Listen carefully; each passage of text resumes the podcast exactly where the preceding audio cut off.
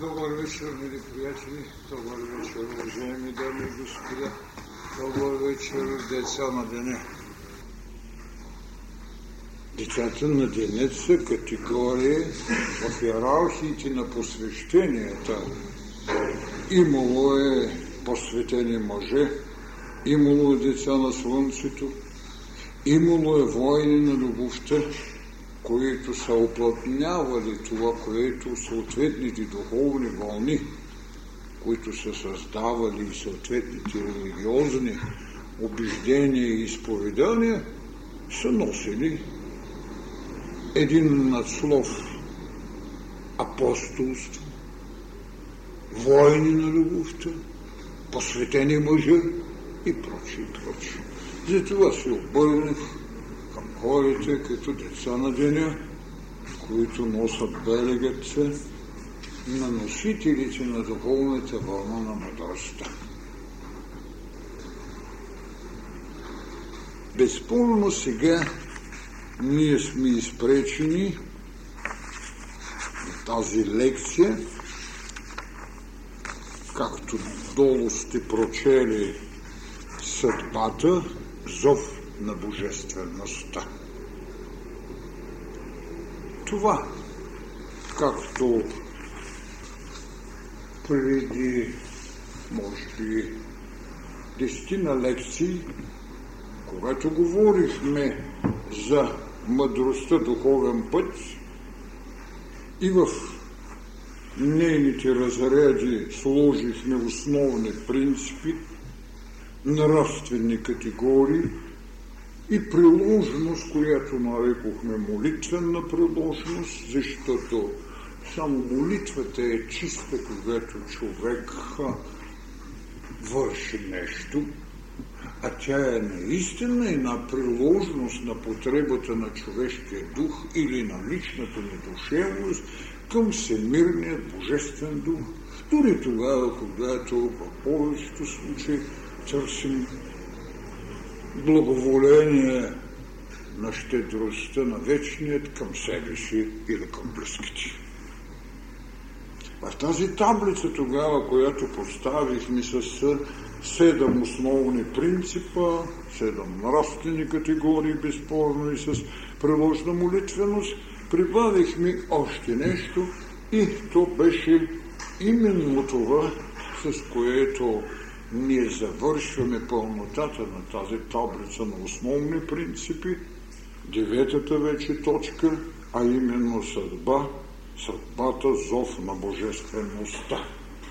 Това е основният принцип, който за да бъде осъществен, човекът се легитимира безспорно в отсрещния със своя лик.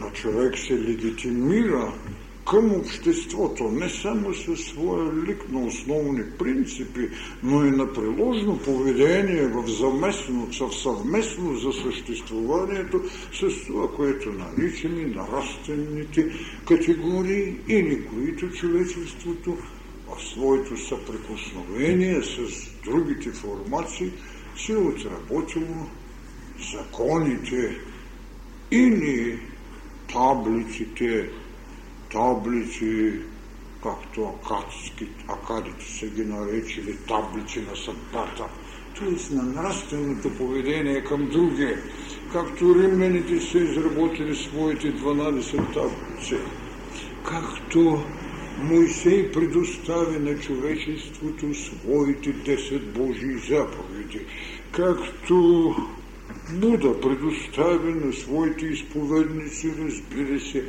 както знаете, почти 500 години преди Христа, а още, разбира се, изповядам своите пет точки в нравствено поведение за взаимност, както дори Христос за очудване, разбира се, че християнство не можа да направи от Христовата даденост в това, което аз наричам великото послание – блаженствата. Блаженствата на Христос са този нравствени категории. И аз съм много благодарен на една ваша събратищина, която като журналистка поиска интерпретация на тези послания и те излезаха, разбира се. За съжаление, не са излезли в списанието, някои май може би излезаха и така нататък, където също вие ще намерите това, което като нравствена категория лежи. Защото никой не беше казал, че тези нравствени категории не са само съпричастност човек-бог или човек-човек. Те са и универсално задължение и една много естествена категория на душевното роднинство. Блаженни са чистите по сърце, защото те ще видят Бога. Виждате се с каква по-висша категория от закона не кради. От закона не пролюбодействай. Да говори за чистотата, на блаженството на унежи, чието очи са толкова свостно чисти, че могат да видят Бога. Блаженни, чистите по сърце. Не можем ли да го изведем от това, което беше казал тогава, когато беше изпречена на публичен съд онази, която нареква прелюбодейка? когато трябваше да надкрачи биологичния акт на прелюбодействието, за да каже, че всеки е прелюбодействал, що ме пожелал сърцето се.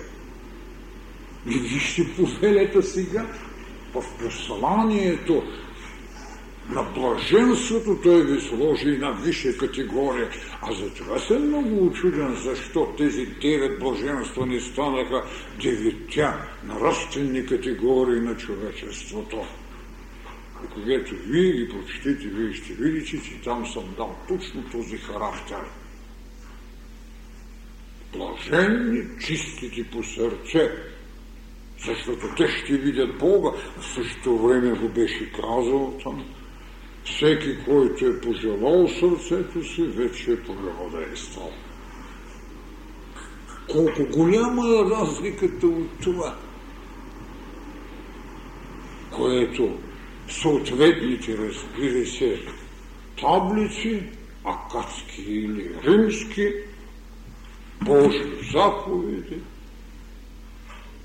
или буддийски повеления са могли да ви пазят ръцете, но са ви предоставили правото да не бъде осъждано още сърцето, когато се изкушава в злостонство. Вижте ли къде е големата тайна и къде е величината на това, което сега предлагаме, предлагаме в основния принцип съдбата, зов на божествеността и в нравствените категории ние поставяме достоинството на дъмова над скръпта. Защото най-страшният фактор, в който човекът може да се губи, това е когато се предостави на вълната на отчаянието, чрез която може да оправдае своето недостойно поведение, както обикновено го правят почти всички разтрогата на едно приятелство или на, на една любов ще накара един или другия да отиде в кръчмата, другия да пропуши цигара, третия да се наре. Вижте, това е великото недостоинство. Защо? Защото моралната устойчивост не е поставена на оная висота, за когато трябва да се надкрачи скръпта защото достоинството е вече съвършенно друга добродетел. Вие не може да унижите себе си в идеята на оскорбение, за да оправдаете поругание на достоинството. Това е голямото, което трябва да събуди основния принцип или трябва да съпроводи основния принцип съдбата зов на божествеността. И към всичката тази безспорно тръгълност, този свещен знак. Прилагаме, както е казано, приложната молитвеност. Аз пък ще прислужа, че приложността може да бъде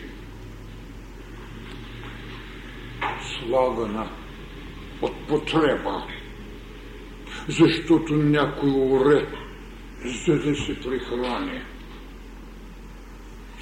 Някой отива да работи, за да се прихрани. Някой, както казва Христос в своята притча, го праща да му копае лозето, за да се прихрани. Но Христос в нас е една много, много особена измеримост.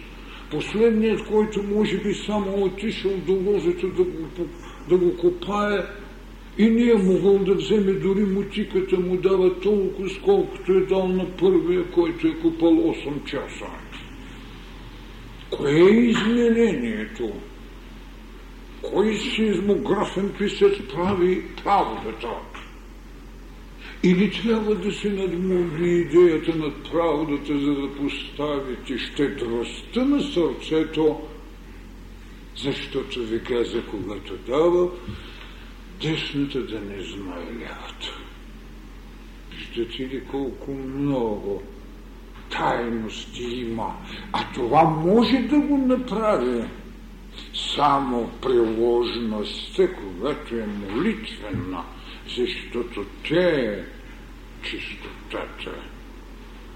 Само молитвената и зато, когато е сложен този триъгълник, принципи, категории, молитвена приложност. Защото само молитвеното състояние може да позволи чистота на съпрекосновението и надмога над себе хвалят. Надмога. Затова в категорията ще искам надмога над скръпта.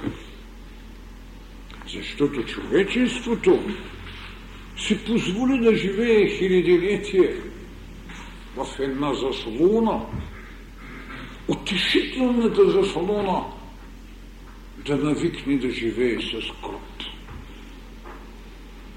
И зато и много, разбира се, приложено.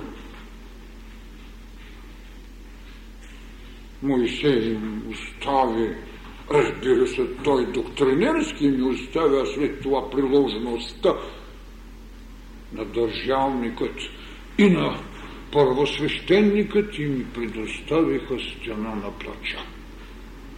Тяшната стена на плача. Разбирате тогава защо искаме в нравствените категории достоинството да надкрачи скръпта. Така, ние безспорно ще започнем от тази съдбата зов на божествеността. Това е основният принцип и ние можем да се попитаме какво е съдбата. Отделно въпросът, описателно или етимологични да бъде изведено, аз питам като богоредие в човешката молитвеност, кога започва съдбата? Защото отида ни въпроса, че преди Адам е имало сигурно, но Адам не е сътворен преди 5508 години. Това е безспорният факт. Но Адам като начало, с което започва поселението на това, което наричаме човек е по-важно, се включва с един много характерен момент. В кой момент той започва да прави съдба? Разбира се, когато го сътворяват, той не прави съдба, а сътворителят му определя битие когато вика своите сътворители да го сътворим и когато му дарява своята благодат, която ние наричаме диханието. Но от момента, когато той прави съдба, дали когато му казва да ни яде или тогава, когато започна да яде. Да яде плода на знанието. А в правото има една доктрина, неменяемостта не е подсъдна, следователно не прави съдба.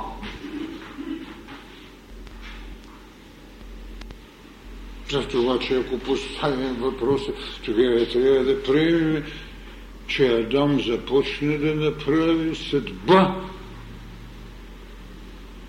от момента, когато ядоха ябълката на познанието. от кога тя стана реална потреба за съпоставка. От момента, сигурно, когато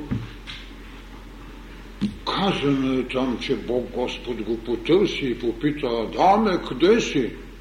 Но вие знаете, че в доктрината или в духовната вълна на мъдростта този зов ние го предоставихме сега, когато прозрението дава вътрешното осветление на истината. Ние го поставихме, че този зов е на самия човек, който е чул в себе си гласа на заключеният Бог чрез диханието си. Бог в Адама се пита, Адаме, къде си? Зато и този Адам тръгна в своето познание, бе изгонен, защото знаеш и то бе изгонен, че е станал като боговете, които знаеш, то е добро и зло. Тогава той, когато тръгна с това знание, той трябваше да мили хилядилетия, може би милиони години, това няма никакво значение, защото тези, които познават жизнеността на Атлантида, цялата четвърта корена раса живее при почти един милион години.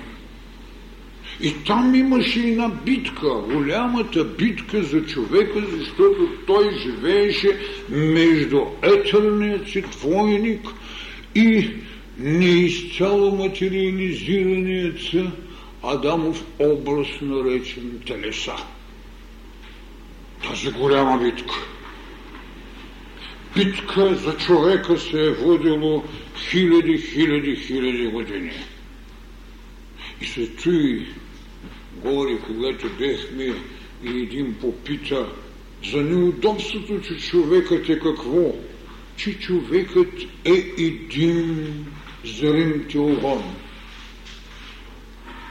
Неудобството, да, но някой изживявал ли е неудобството, когато се е видял човек? И след това много удобно се живее само като човек. Тези неудобства са съвместими, защото закона за еволюцията, закона за пререждането, закона за причинността и следствието, кармата, са го довеждали по стъпалата на това, което човекът Яков с глава на камъкът можа да види своята стълбица Бог, човек, човек, Бог. Тогава той започва своето голямо търсене от Яков да стане Израил.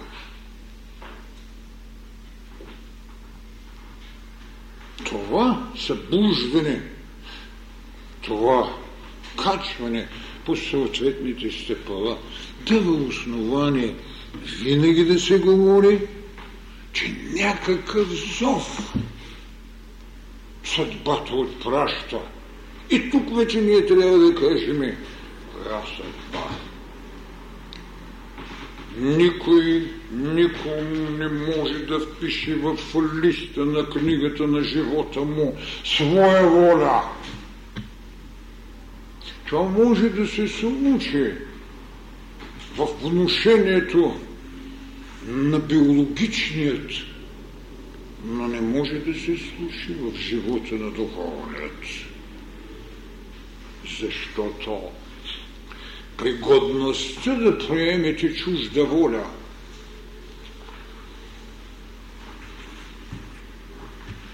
е загубването на себе си. Друго е да последваш. Друго е да влезеш в едно колективно съзнание, което може наистина да те обезличава. Но ти си там. И ти си, който можеш на колективната книга да сложи своя, но не да позволиш на някой в твоята лична книга да пише чужда воля. Да, ще каже някой, да, но ето, възправен е един човешки род или на държава, един народ в битка, в който неговият вожд го вика и той пише не своето. Не, това е големия урок, той пише себе си като идея за ограмотяване. И там именно, когато си извикам в колективната душевност, да правиш личен подвиг е, който ти отбелязва, а не стадното следване. Тук е голямата тайна, че никога няма да ти остави съдбата без зов към божественост. И тогава се пита, що е храброст? Тя не е колективна проява. Тя е лично достоинство, което може да направи колективна мощ. Когато говорим и за битки, които са оставили чутовни, безспорно те са сборени от голями личности в своята лична доблест. Ей това, което казваме, достоинство. Колкото и човек да изглежда невзрачен в очите на другите, той винаги има измерение за достоинство. Може да е смешно за другите, но то е негово достоинство и то е което дава размера на неговата крачка да надкрачи скръп и загубена памет. Така че божествеността, този зов на божествеността, който след това се задава личната ви съдба. Разбира се, те трябва да се съвмести. Защото човекът никога не може да направи голямо дело, без да го е предназначил за някого. Нито пък другите могат да направят за него нещо, ако не са го предназначили за собственото си достоинство.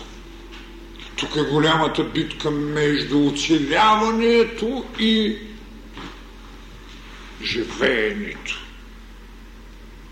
Оцеляването е загубено създание за лично достоинство. Обидното е, когато институции искат да направят бездуховен и безличен път на човечеството. Каквито ги имаме в историята – но ние ще виждаме, че те са придружени с нещо, което насилва и нещо, което си е измислено и на формула. Насилие беше инквизицията. Формула беше целта оправдава средството. И както виждате, човечеството хвърли тази млъсна дреха тази непристойност. И он един, когато бях в Сопот, един хубав млад човек, ех като казвам, млад, не по, по-млад от 3-40 годишен, той ми каза, господин Толев, Аз разбирам нещо, но все пак искам да ви питам. Може ли човек да бъде правилен пред Бога, ако се виновен пред църквата, като институция, разбира се? Какво да направя? Той беше много прав. Аз му казах, че той си купиш на индулгенция, защото църквата се задоволява с индулгенции. Това е ужасът. Това не значи, че човекът непрекъснато трябва да спре да бъде съвършен, но той трябва да престане да мисли на трапената греховност, че му е вечен воденичен камък. И тук аз се възхитих на този човек, разбира се, лекцията беше за будителите, възхитих се, че именно съдбата бе направила своя зов на божественост вътре в този човек. Той не бе покорен на валидността, както на оцеляването, така и на целта оправдава средствата. И с големите неща за да можем, ако искаме да разберем тази голяма тайна, има ли го тази съдба, която отпраща своя зов? Но коя е тази съдба? Може ли някой да ви прави съдба? Може ли някой да ви направи карма? Съпоставката, за да правите причинна безпричинност, която ви дава вдъхновението, не ви дава в никакъв случай право да позволите друг да ви определя. Отделен е въпроса съприкосновението на две личности, на пет личности, на един народ, на едно съседство. Те са голямите проблеми, в които не се купи личността, колкото и да е неуважена или безличностна, както казват. Защо? Защото тази съдба, която сте си правили вие, никой не може да ви направи друга карма, друга съдба, друг път. Вие, вие, вие сте писали на своя лист на жизнената вечна жива книга.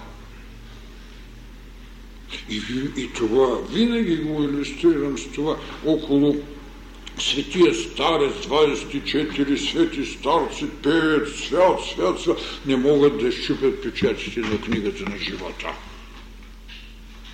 Личността с нейното голямо дарение на Христовост, т.е. на осенението на отца се, тя щупва печатите. Значи, човекът. Божественото в човекът. Затова логично е съдбата да бъде зов на божественост, защото Твоя Бог в тебе. Отделен е въпросът, че алтари ще има. Защото едно вътрешно будно състояние, ще трябва да направи приложеност, както казваме тук, молитвена, а тази молитвена приложеност изисква ултар. И за това съм казал, че няма религия без ултар и няма ултар без обрат. Ще дойде ли време, когато няма да има обрат? Ще дойде. Дори и сега, когато имам предизвикателства, бихте ли дали някакъв обрат? Защо търсите извинения да не се развивате? Защото обрядът е също един воденичен камък. Най-ефтино се извинява човек, че е изпълнил едно вероисповедание, като отишъл да изпълнен един обрат. Завел едно агънце там на манастира, отрязали му главата, изпълних си обрядът. Това е ужас. Иерархията на духовните вълни точно това иска да не прави. Свобода заради самото знание. Затова, когато някой чувство любец, както аз ги наричам, реши да не прави нещо, жертва знанието си. А това е наистина голяма пречка и си нека би казал, който не иска да върви по пътя, съдбата го влачи. А Христос бе казал, този, който ви покани да ходите с него една миля, ходете две. Когато не искаш, съдбата те влачи. Голями са. Така трябва да погледнем на, тази, на този свят триъгълник – така че когато ще говорим и за достоинство, вие виждате, че в църквата, особено в светата на литургия, там има един напев. Достойно е, достойно е за тебе, за тебе да се пее, ти да бъдеш похвален и така нататък и така. Това е другата тайна, тайната на смирението, което божественият глас на съдбата ти даде. Да признаеш онова, от което можеш да вземеш свой духовен хляб, своето причастие на осветяване. Защото те винаги ще се дават от това, което се нарича белязаните. Така, ние съдбата сме разделени и тази година в посланията говорих – Чуйте гласа на съдбата, но се освободете от ехото. Ехото винаги ще бъде миналото. То има своите стойности, защото попълва ковчежицата на история и исторически извървен път. Но ако човек върши това, което само е станало, Археологията е много добра наука, че свидетелствува какво се е правила. На евристиката е тази, която ви дава какво да правите. Това е път. Този, който има да спомни уроци, ще стане добър археолог. Онзи, който иска да гради нови храмове, ще стане човекът, който върви Голготски път. А Голготски път не е страдание, разбира се, той е път на чуд глас на съдбата. Чуд глас на съдбата. Така, ние ще трябва да видим в идеята на тази това наречено съдба, което казваме че е гласът на това, което ще ви води, но и ехото на миналото.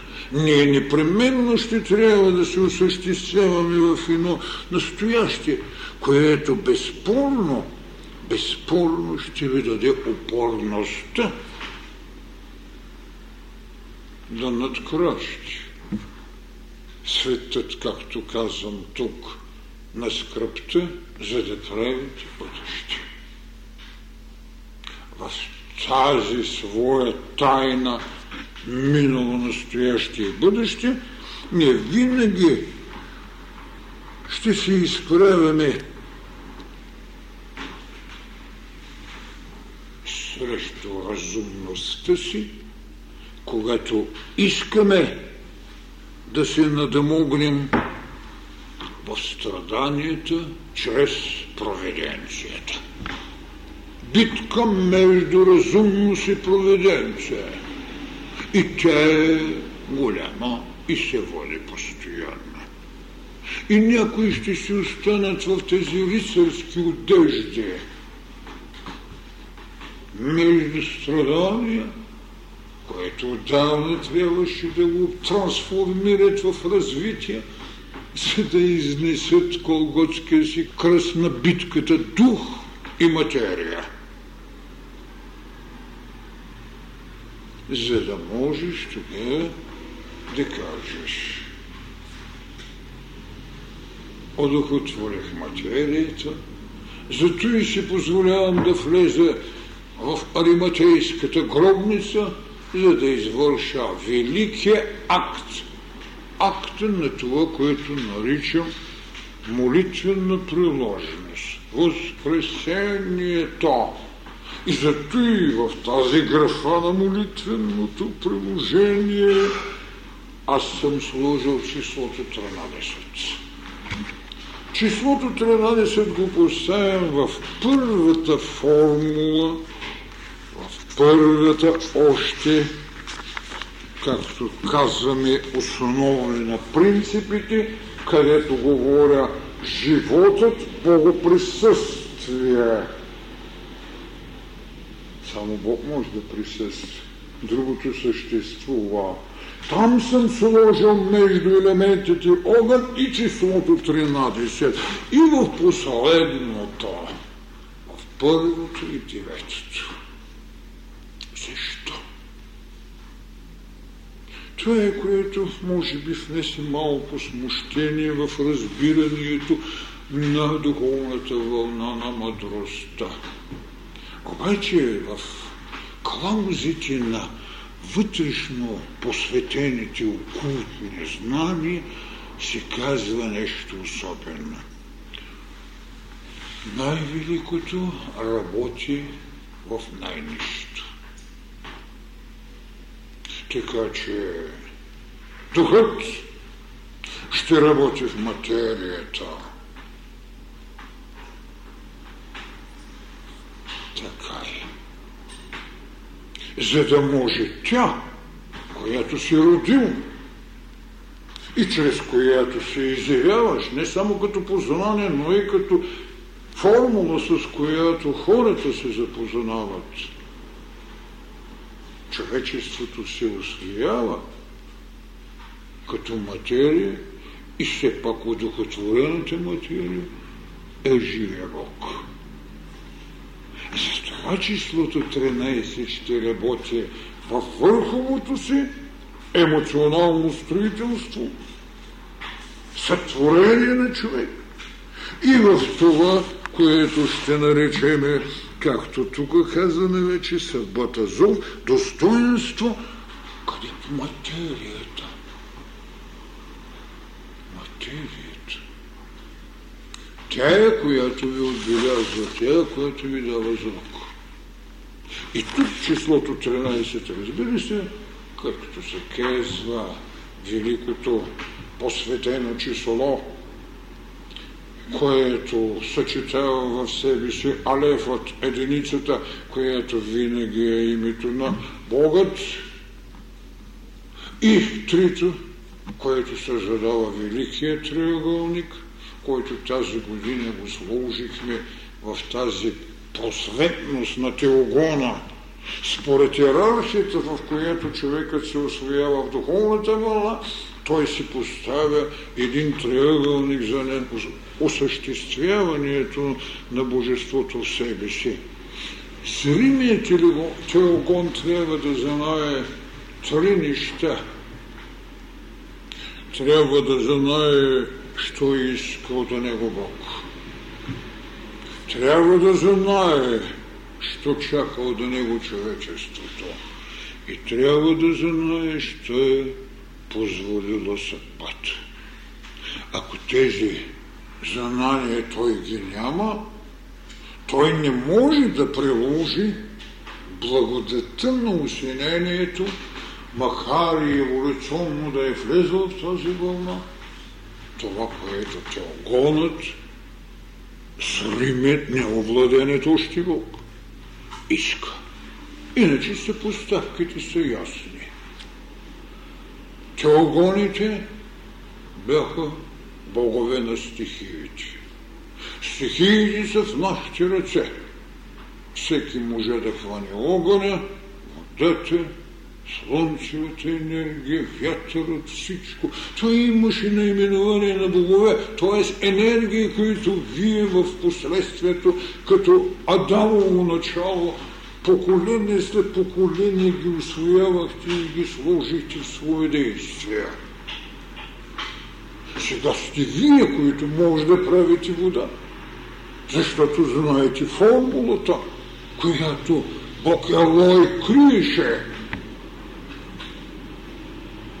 вие сте, които можете да носите триножникът на Божеството. Така че тази мощ, с която ви можете да работите, трите тайни, тринадесет. Разбира се, това число в една оскърбителна форма го сложиха последствие, което нарекоха дяволското, дяволската дозина. Тоест 12, но понеже има още един дяволската дозина. За кое мислите? За тайната вечера на Христос. 12 ученика и Христос 13. Дяволската дозина. Защо? Защото един трябва да предаде Христос. Това е когато искате да изопочите светът. Не можаха да разберат, че няма предателство. Той му рече, иди и свърши своето.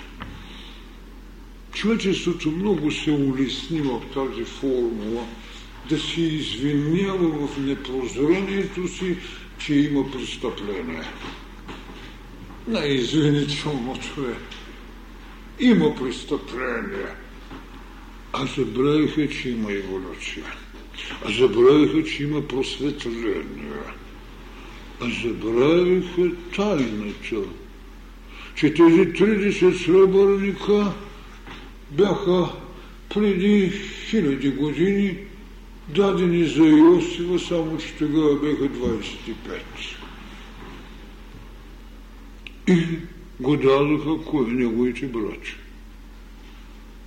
И след това той как и ми се отвърна? В гладните седем години, като ги нахрани, напои и им даде всичко. Това е ужасясно да не познавате цялата тайна на свещеността. Разбира се, свещените книги си имат свещени текстове и са пълни с други глупости, колкото искате. И това се е другата страна. Аз не говоря за това, което човекът е писал, аз говоря за това, което Бог е говорил. Така че 300 сребърника ги бяха предшествани от 25 преди 6 години. Това е така. Така, ние ще трябва да погледнем на тази голяма формула съдбата зов за божественост. Тя не ви напуща, защото у вас е диханието, у вас е съдбата, у вас е божеството, у вас е духът който именно не може да говорим, че има памет. На Бог не му трябва памет, защото светът е зрим за него. За божествеността трябва памет. И той му отработи. Работи и в една иерархия. Е, искаш нещо като огненно, просветно, искаш свобода, искаш битка. Добре, давам ти една формула на Прометей. Светлина за човек. Огън за човека. Битка за човека.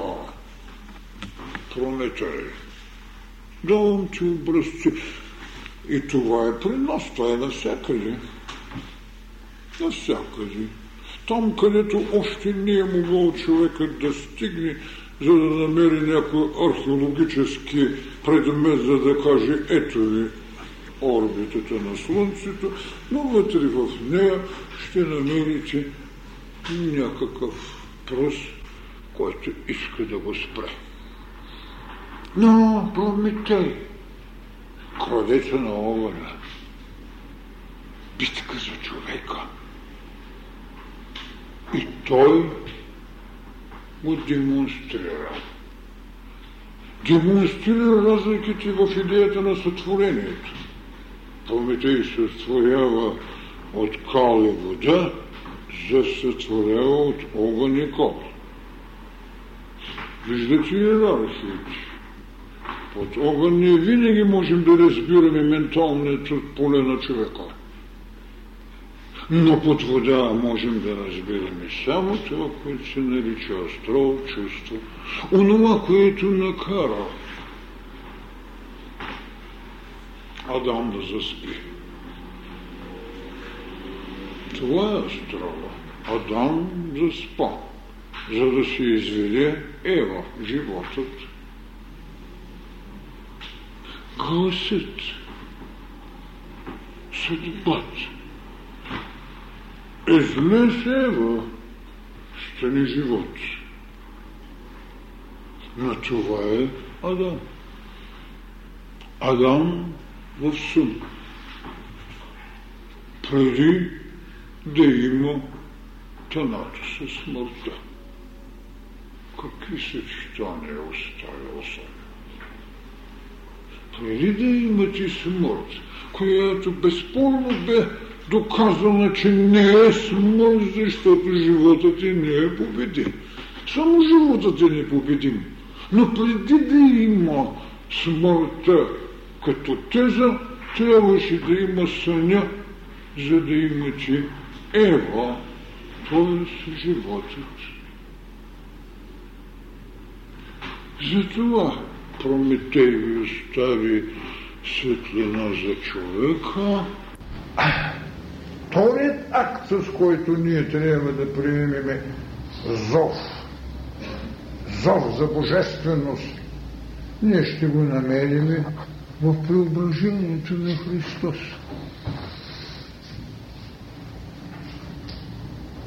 Преображението на Христос е другата формула.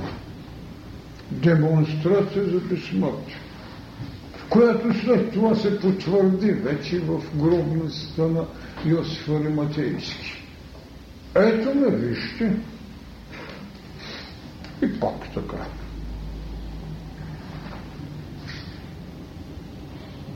Това е светлината, която ни оставя преображението. Носи ли го светлото нас? Безспорно да. Там вече вие имате мисъл форми.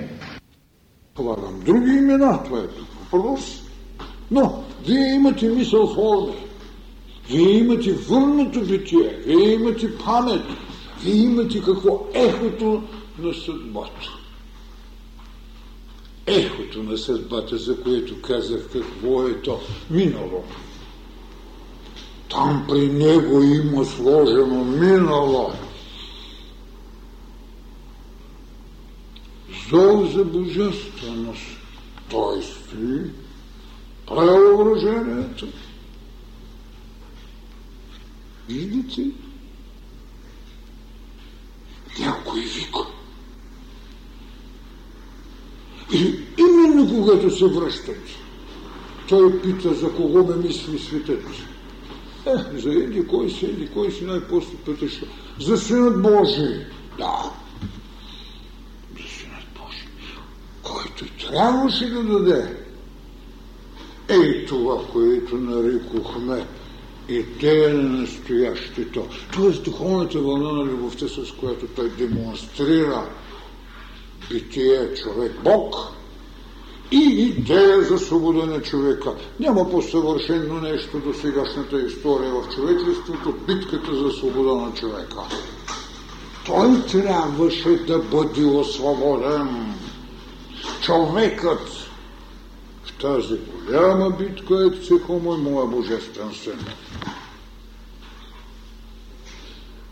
За да дойде това наречен вече син Божий, дойде третата съпоставка, идеята за възкресението. Не идеята за безсмъртието, а идеята за възкресението, което безспорно е най-великото нещо. Овладяното материя. Тоест, числото 13 от идеята на богоприсъствието до идеята зов за божественост. 13. Безсмъртието. одухотворената материя, свобода от тленност. Може ли? Може. Но когато духовното зрение в тази духовна вълна, път на мъдростта, което дава събуденото трето око, вие имате познание за материя, която можете да събирате, която може да пръскате, материя, която ви позволява кундалини да ви дава знание от други измерения. Затова човечеството ще си поставя, разбира се, съответните свои наименования за идеята на съдбата. Римляните ще, го, ще я наричат фата или фатумът, откъдето идва съдбата. Оттам ще дойде фаталността, с която човек се обвързва. Само, че няма смелостта да каже, че не е подвластен и няма прозрението да каже, че той е правил, защото много му е лесно да се извинява в чуждото действие и, както каза, да живее под заслоните на скръпта. На човека много удобно му стана, след като излезе из пещерите, сега да се намери заслон на скръпта. За да, за да не появи това, което като активна потреба динамиката на кундалини, за да не я прояви, за да не приложи условности, с които тя трябва да се прояви, той се намери угодната формула, че живее от ударите на съдбата, че такава му е кармата и така нататък. Ми такава ми е кармата. Ми не прави друго. Разбери, че ти си карма. И зато е, ето, че и митологиите, разбира се, и нашите, както казаме, народни обичаи, ще ви служат така наречените трипарки,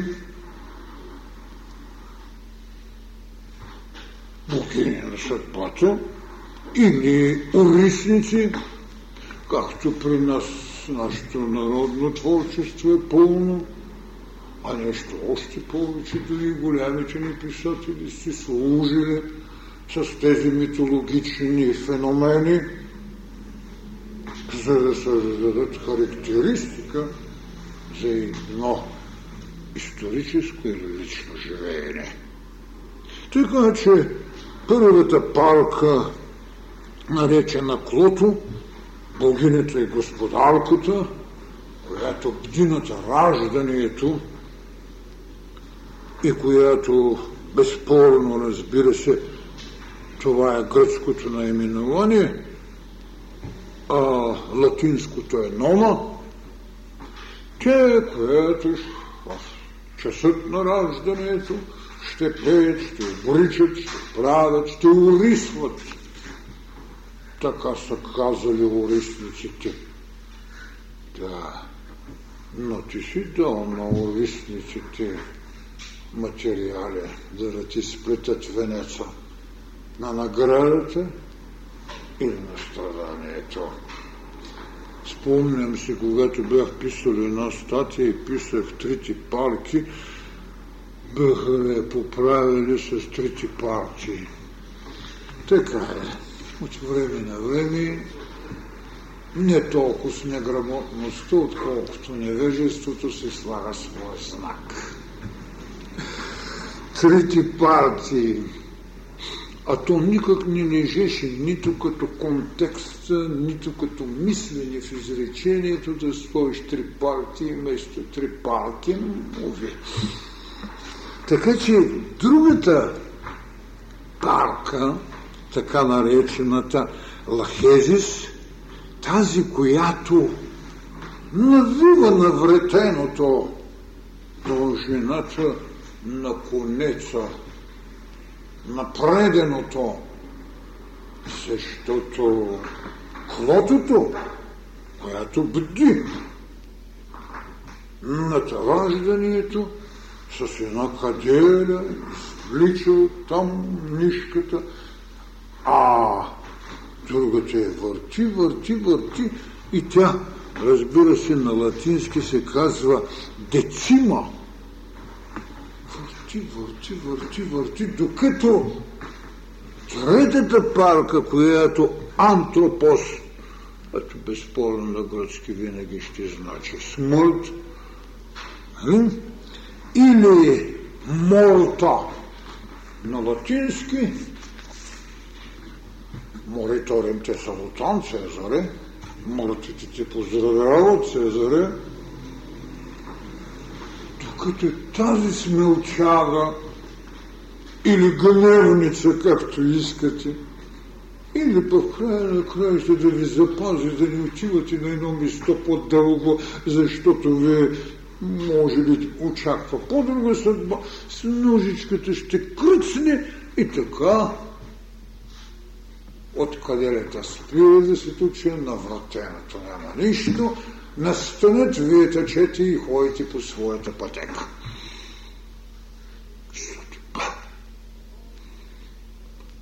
Зов за божественост. И точно тук, може би, когато ние искаме да кажем на антропос, че е най-жестоката, аз казвам, тя може би е най-милостивата, защото в прозрението какво ви чака в едно бъдеще, може да ви прекъсне живота, за да ви отреди по-хубава радост, ако щете и по-тежки изпитания, които са по знак, че съдбата много ви глезе, когато ви даде голями страдания.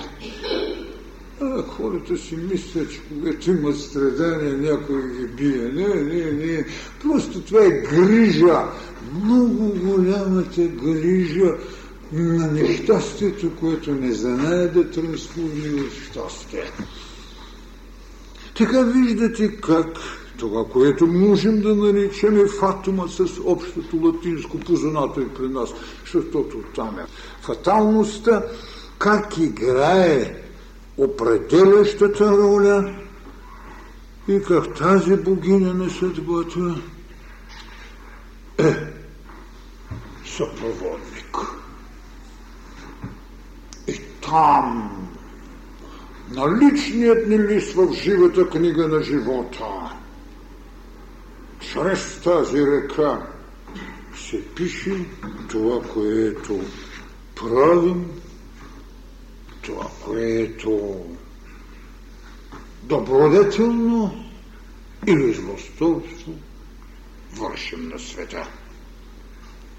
И тогава, когато почнем да се сплитат тези неща, тогава ние губим съзнание за лично присъствие и казваме да, това е така, Божия работа.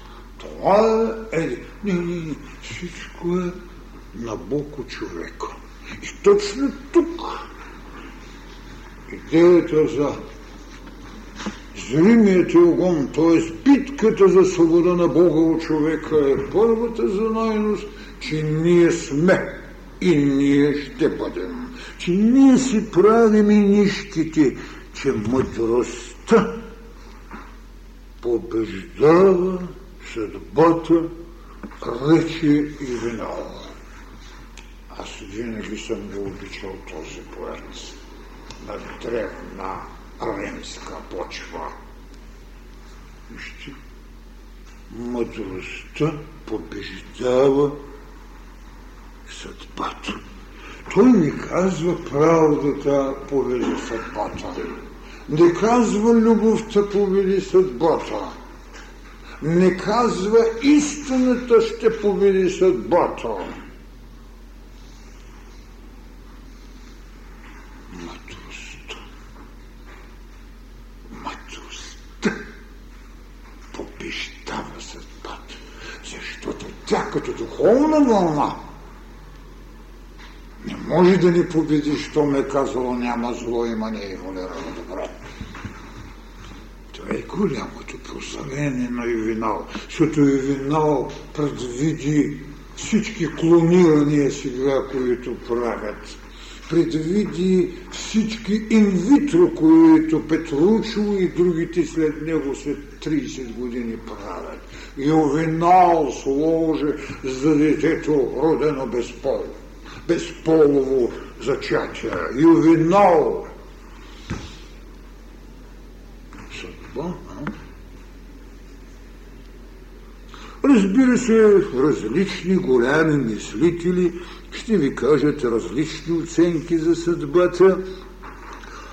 А, ето един Буда ще ви каже, че всеки си зида своя затвор. Аз не съм изненаден от това, че може Буда да го каже, защото един човек, който се бореше срещу желанията и който казва, като хвърляте желанията, ще станете готови нирванци, нищо друго не можеше да каже. Нека се го изповядат и милиони да се го изповядат. Нека се очистят желанията. Значи 3000 години ги чистят и не ги очистиха. Индийците 5000 години се топат в ганки, се са болни и така нататък. Това се другата страна на въпроса. Аз говоря за тази голяма тая. Защо не каза, че всеки си зри, а, зида своя рай, а своя затвор? Защо? Защото нито личен Бог има, нито социален, нито всемирен Бог има Буда. Буда има битка. Битка срещу желанието, но не и дух. Това е голямата тайна, която той има. И за това е резултата. А какво ще ви каже, примерно казано, един Сенека?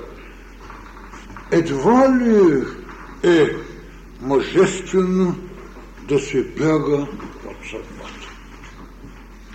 Затова другата му фраза е, че този, който не иска да ходи в пътят, съдбата го влаче. А едва ли е мъжествено да бягаш от съдбата, защото е имал прозрението, че ти се правиш. А ти не можеш да не получиш възмездието или наградата.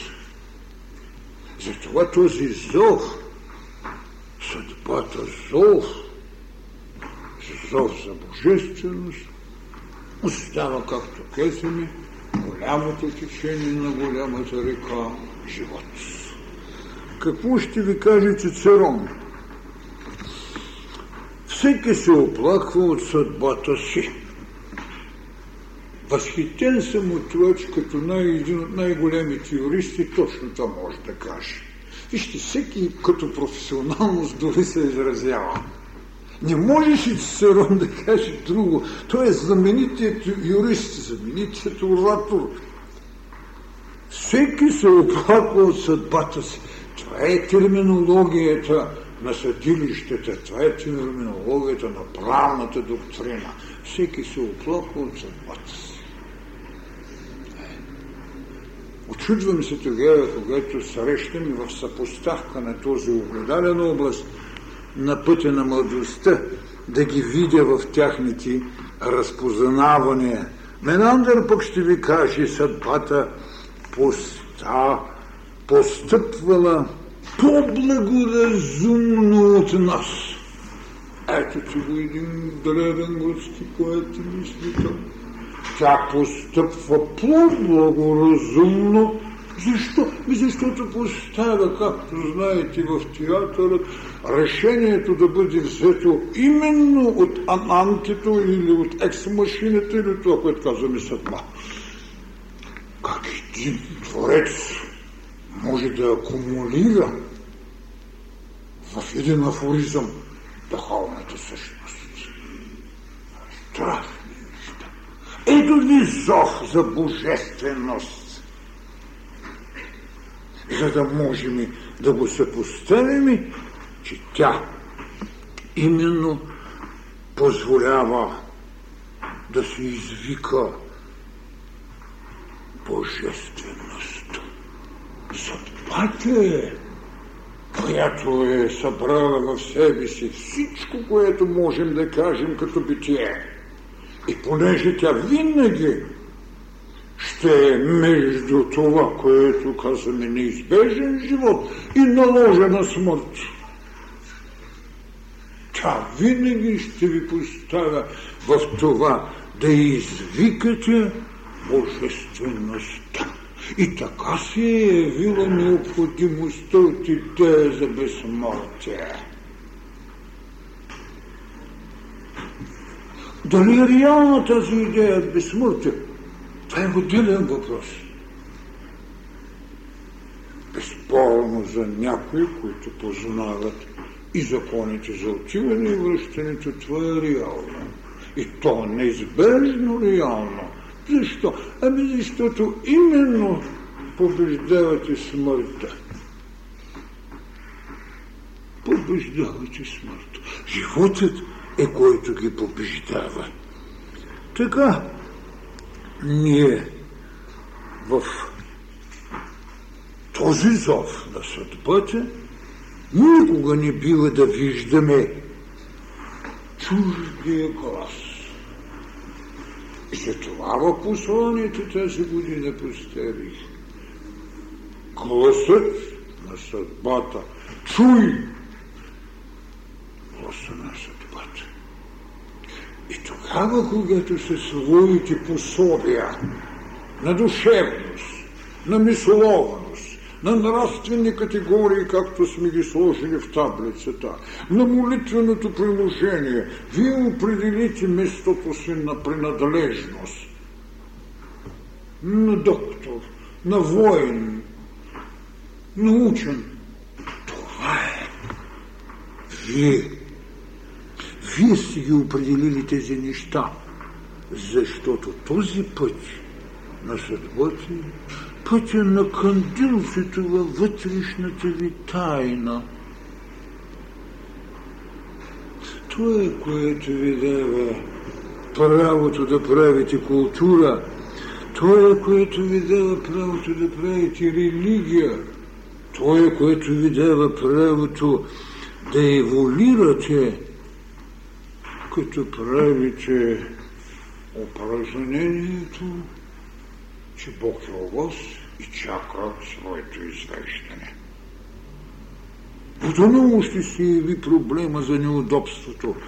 Да, но какво казахме за синът?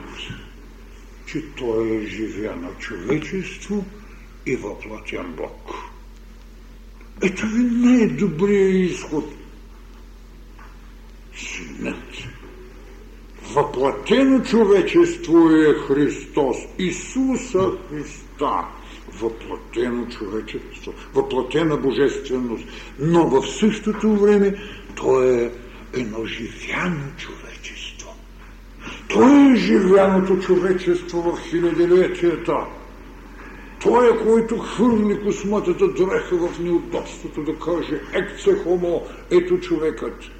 Той е оне, който като въплатено божество ще чуе гласът. Това е моя възлюбен син. Това е.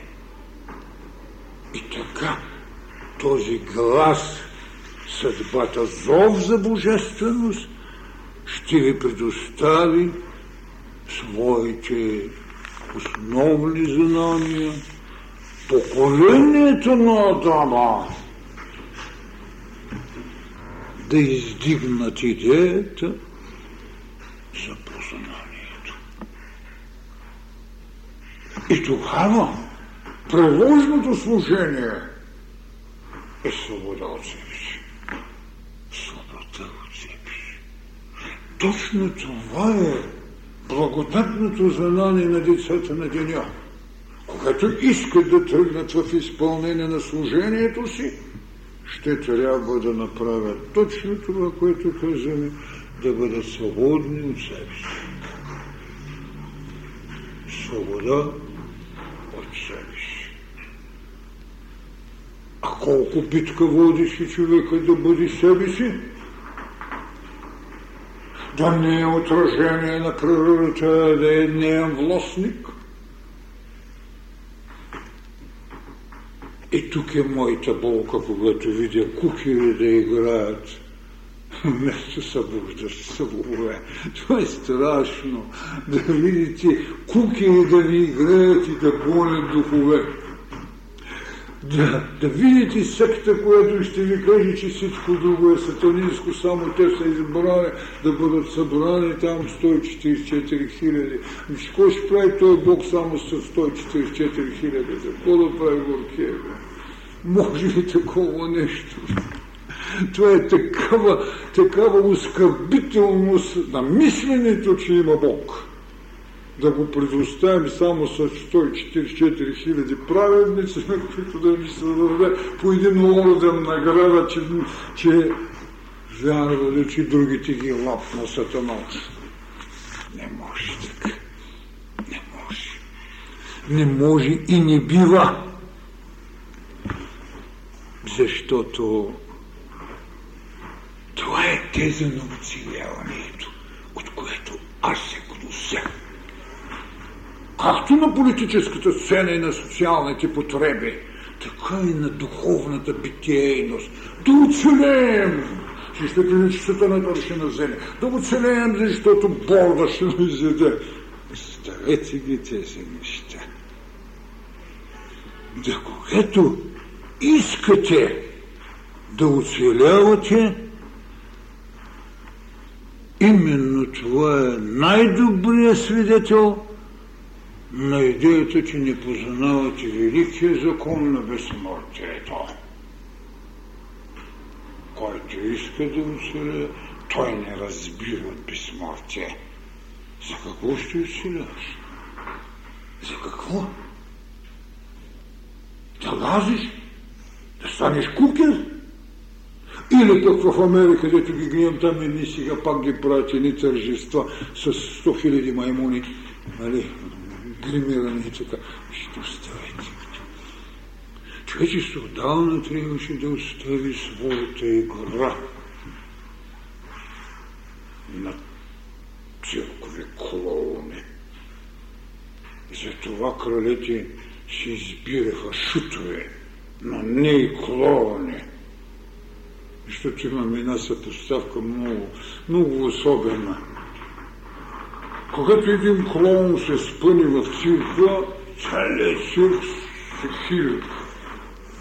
Когато един човек се спъни на улицата, 20 или 30 души отиват да го вдигнат. Даже и нарочно да се е спънал, за да изпита добродетели. Това е голямата разлика. На едното е да се хилите, на другото да поставите на изпитание добродетелите си. Можете ли да се жертвате? Другото да се хилите. Няма нищо обидно човек да се засмее, защото съм казал, че усмивката е щастието, усмивката е добродетел, усмивката е мъдрост. Но да се хилиш, защото някой ти направил някакъв трик, колко назад в пещерите се връщаме. От клон на клон. Да, Кундалини го прави, но за да ви направи съвършенне. Така. Затова именно съдбата като глас на божественост е един от големите знаци, че вие поколението на Адама сте свободни. Свободни. Както в избора, така и в приложността. И тогава вече духовната вълна на еволюцията е предоставила толкова много богатства, и то, разбира се, трапезно-духовни, че за всеки го има не само изобилие, но и право на пренасита, от която безспорно човекът трябва да се пази, защото трябва да носи онази дреха, която няма да умори неговите нозе в път за божественост. дрехата на посветенец. Дрехата на тези, които отиват на служение, а не тези, които са задължени само чрез еволюция.